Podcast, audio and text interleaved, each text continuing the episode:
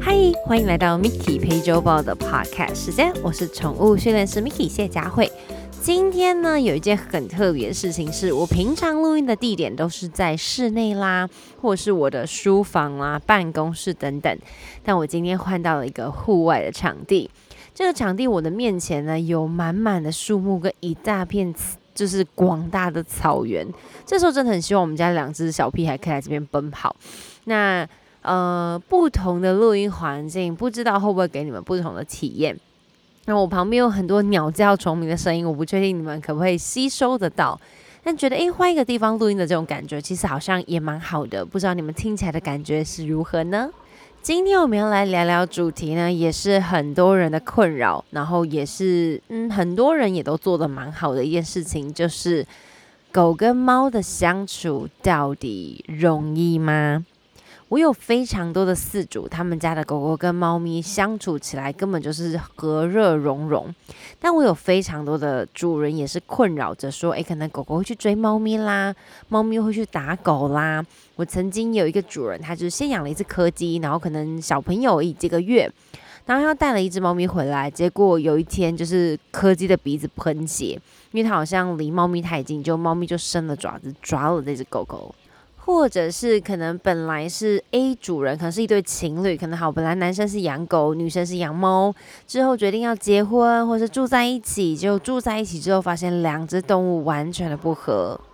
或者是甚至有些就是可能呃本来养两只猫咪，就之后又多了第三只猫咪。不过我们今天会着重在于就是狗跟猫之间的相处。我曾经上过就是猫咪的课程，那主人有问我说：“诶，你觉得应该要养什么先？应该先养狗还是先养猫呢？”其实这个答案没有一定哪一个是对，哪一个是先，哪一个是后。但我个人觉得，如果是我选择的话，当然有以我自己的顺序。其实我是先养了狗，因为猫咪的行为呢，有时候你很难去控管它。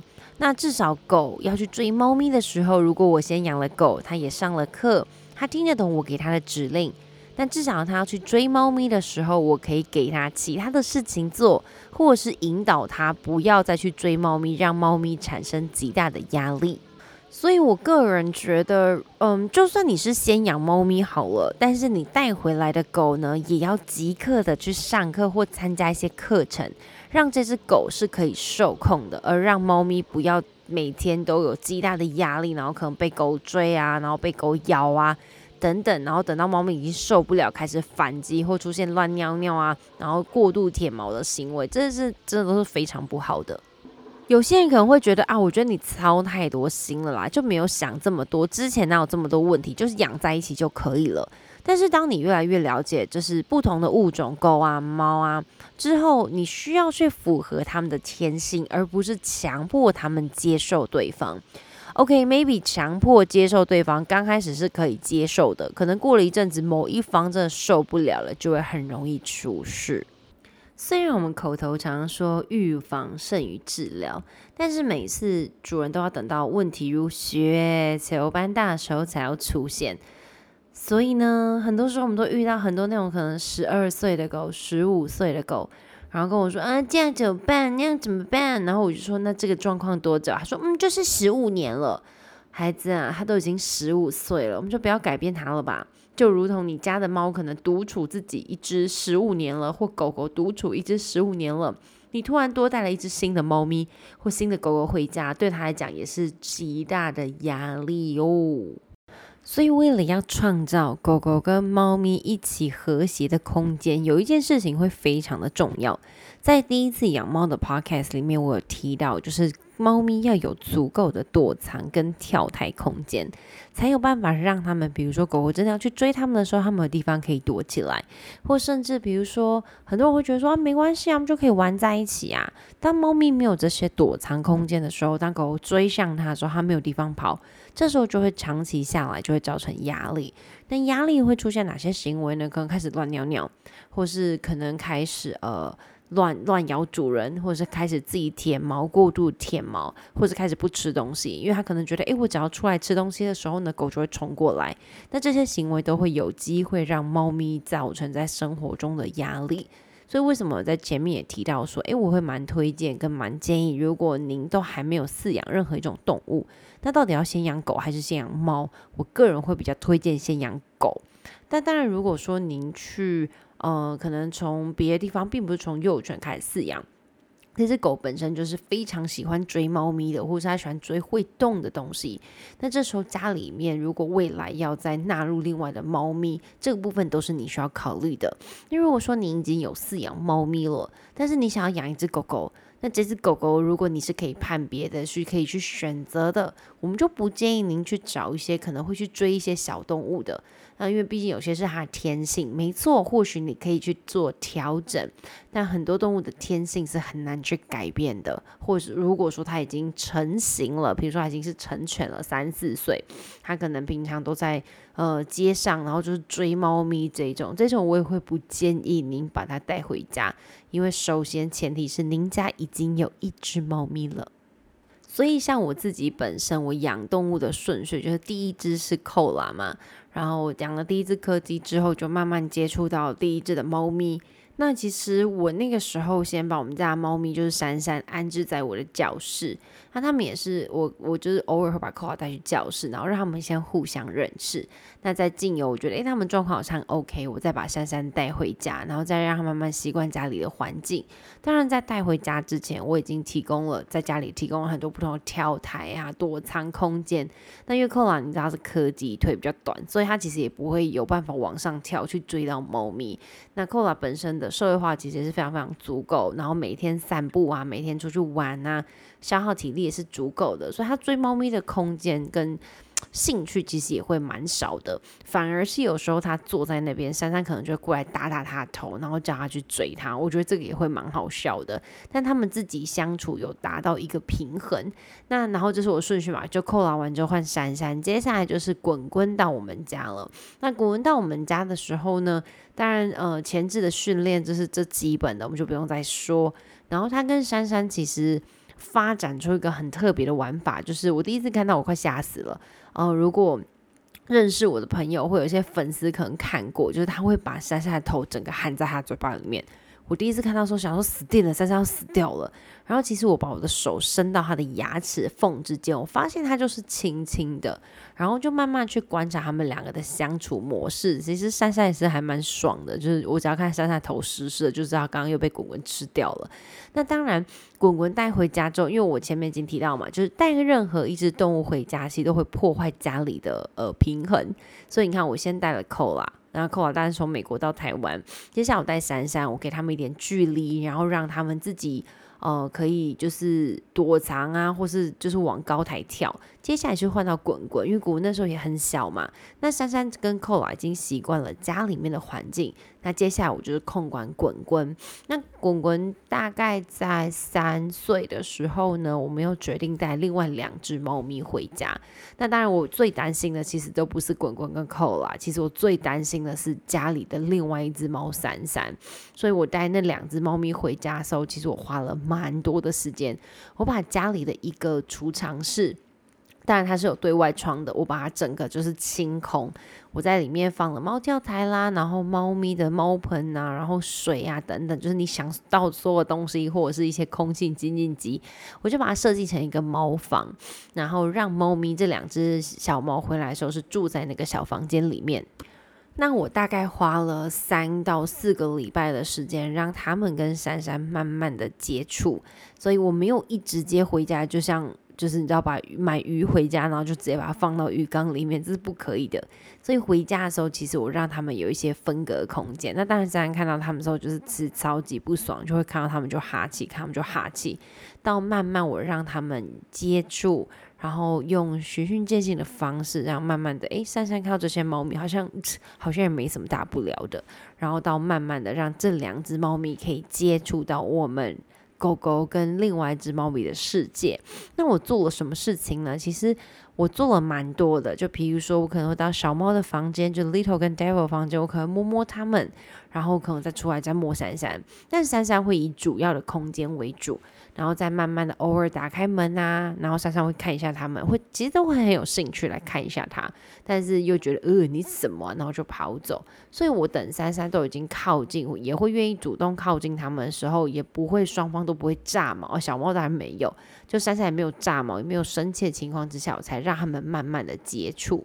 那当然，猫咪一定有比较喜欢的猫咪，所以比如说像珊珊跟 Little 的感情就很好。有时候我回家，然后我进客厅，我想到这两只猫在哪里啊？就从就是进主卧的时候进主卧室的时候，就发现他们两个躺在床上。我就说 Hello，在干嘛？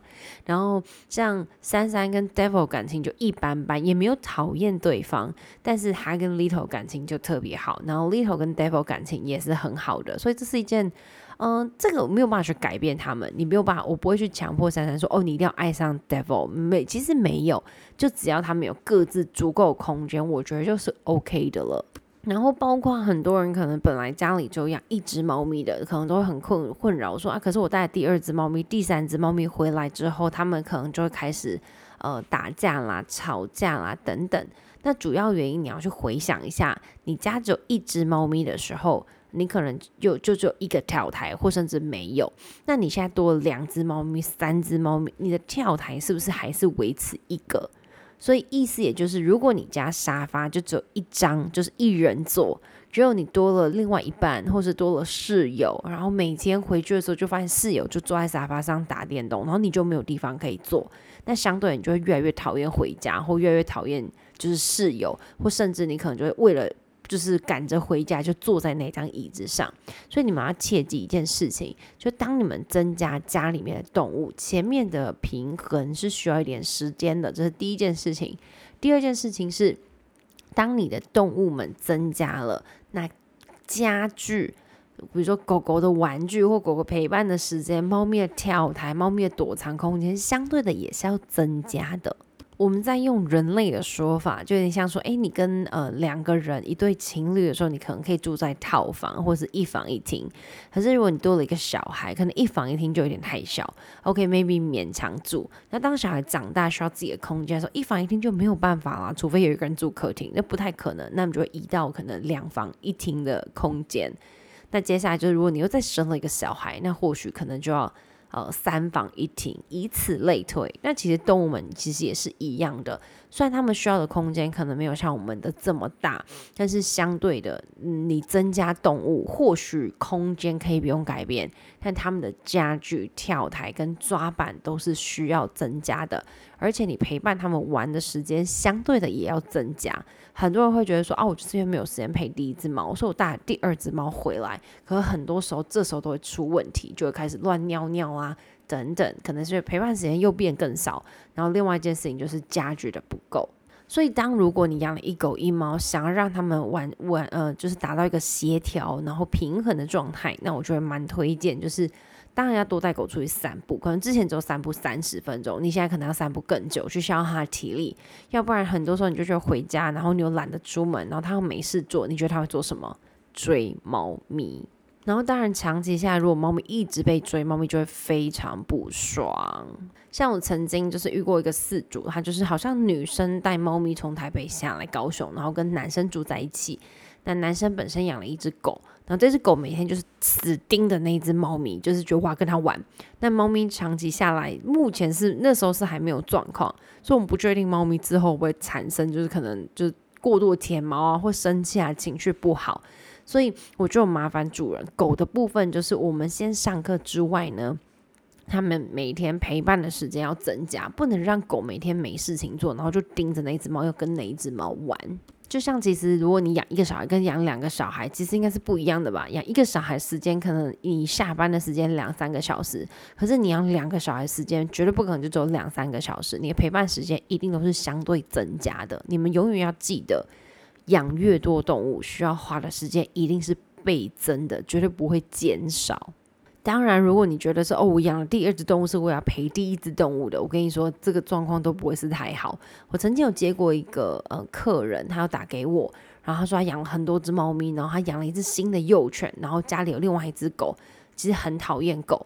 那我就说，那你为什么要带这只幼犬回家呢？然后他给我的答复居然是说，哦，因为我想要让它陪我家的猫咪玩。嗯，Hello，怎么会是养另外一只动物让它陪你家的猫咪玩呢？重点应该是你要陪你家的猫咪，而不是养了一只狗来陪你家的猫咪玩。而且那只狗还是杰克罗素，所以以杰克罗素，大家都有听过我的。Mickey 配周报的直播讲到杰克罗，他们喜欢会动的东西，喜欢老鼠，喜欢他们需要极高的消耗体力。那这个时候对这些猫咪而言，你觉得它会是喜欢的吗？嗯，我个人不觉得。如果你你的认知里面就是我只是把这只狗带回来陪猫咪玩的，我觉得这是完全不行。所以我从来也不会让我家的猫咪陪我家的狗玩，或者我家的狗去玩我家的猫咪。其实这是完全不会发生的事情。那当然，走走小时候他状况不是很好，还可能就是。呃，也不是说不是很好，就还是在教育阶段，他可能就想去追珊珊，可能就想去追猫咪。可是我之后，当然我会制止他，比如说他去追猫咪的时候，我就叫他过来啊，坐下，或是看我，就是转移他其他的行为。可是当我其实当然渐渐我有发现，其实珊珊也蛮贱的，他就是故意要去弄他，然后让走走来追他，然后他就会在对他哈气。但是这是他们之间 活动的方式，但是相对的，我也提供很多就是空间跟。就是让珊珊在这个家里面，她是放松的，所以相对她放松，她就觉得这是一个玩乐的方式。但如果没有空管走走，然后就让她随意的去追我家的猫，那相对的真的是一定会出事，绝对不会就是平安无事。那像呃我们家的就是比较好感情比较好比较特别，就是滚滚会跟 Devil 感情很好，他们会躺在一起。然后 Little 就是会跟走走躺在一起，嗯，走走应该躺在每个人身上吧，但他就躺在 Little 身上，Little 也是完全可以接受这个状况。然后包括他之前也会陪在 Co 啊旁边，所以嗯，我觉得动物们，你只要让它得到一个舒适。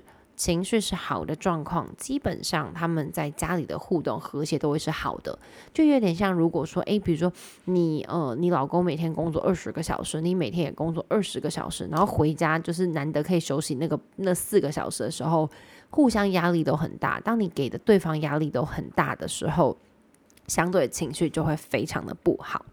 那我就以讲我自己为例好了。去年不是有三到四个月时间，几乎完全是疫情情情况嘛，所以我也没有办法上课，然后也觉得以大家的安全，我们就不开课。所以那段时间我基本上就废在家里。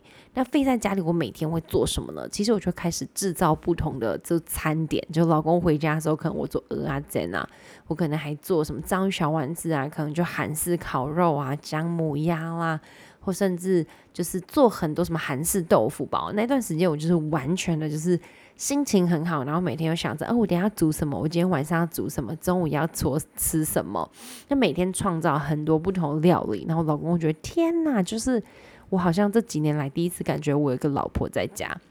可是那是因为我情绪很好，然后我也没有需要上课，然后又因为疫情的关系，我也没有办法做任何事，所以我打电动、看书，然后。好像就是没有事情做，我就开始做做出这些就是料理。可是当疫情结束的时候，开始工作压力出现，然后我每天的事情越来越多，回家可能都已经九点十点。你觉得我还会有心情说，哦，我们今天来做个章鱼烧，或是啊，我们今天来做个鹅啊？怎怎么可能呢？所以一样的意思，如果你让我们的情绪是好的状态，当然你创造出来的东西会是更好的。可是如果我在情绪不好的时候，或是每天压力很大的时候，你再叫我去准备那些东西，基本上是微乎其微，不可能啦。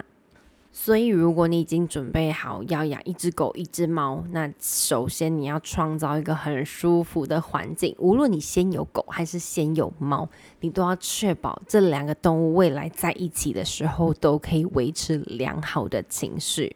好，当然，如果说您不知道怎么去辨别狗狗的情绪的话，Podcast 第二十七集我有讲到如何去辨别宠物们的情绪，所以你也可以去知道说，诶，他们这样的状况是好还是不好的。那或者是你还没有养，比如狗或猫之前，他们的情绪是什么状况？那养了之后，你觉得它是变得更开心，还是更不开心？当然，我往更开心的方向，这是绝对是好的。可是，如果你发现开始出现一些异状的话，你可能真的要去寻求专业的帮助哦。好，所以希望大家有养狗猫，然后都在同一家的，可以和和乐乐过年。然后，当然，二零二二年的喜国历呃农历新年已经要到来了，所以如果说嗯你们需要在过年期间做非常大的移动。动物们的部分，如果从来没有移动过，我就会建议维持就好了。那说如果如果说不要说，哎，可能过年期间，然后狗都没有看过其他小朋友，然后过年的时候就在大家遇到十几个小朋友，然后你狗跟猫可能会崩溃。所以尽可能新年过新年前可能会去，可能去亲戚家啦，或者去朋友家啦，或回娘家啦，或是等等，不管，尽可能让你的宠物们是在。跟平常不要落差太大的环境下，因为有时候一个过年之后，我常会接到非常多的案例，就是可能突然怎么突然咬人了，吠叫很严重，blah blah blah，所以尽可能维持他们现在的状况。那如果真的有问题的话，我们就过年后来跟我联络，一起来调整吧。好啦，感谢你们今天收听我们 Miki 陪周报，下周见，拜拜。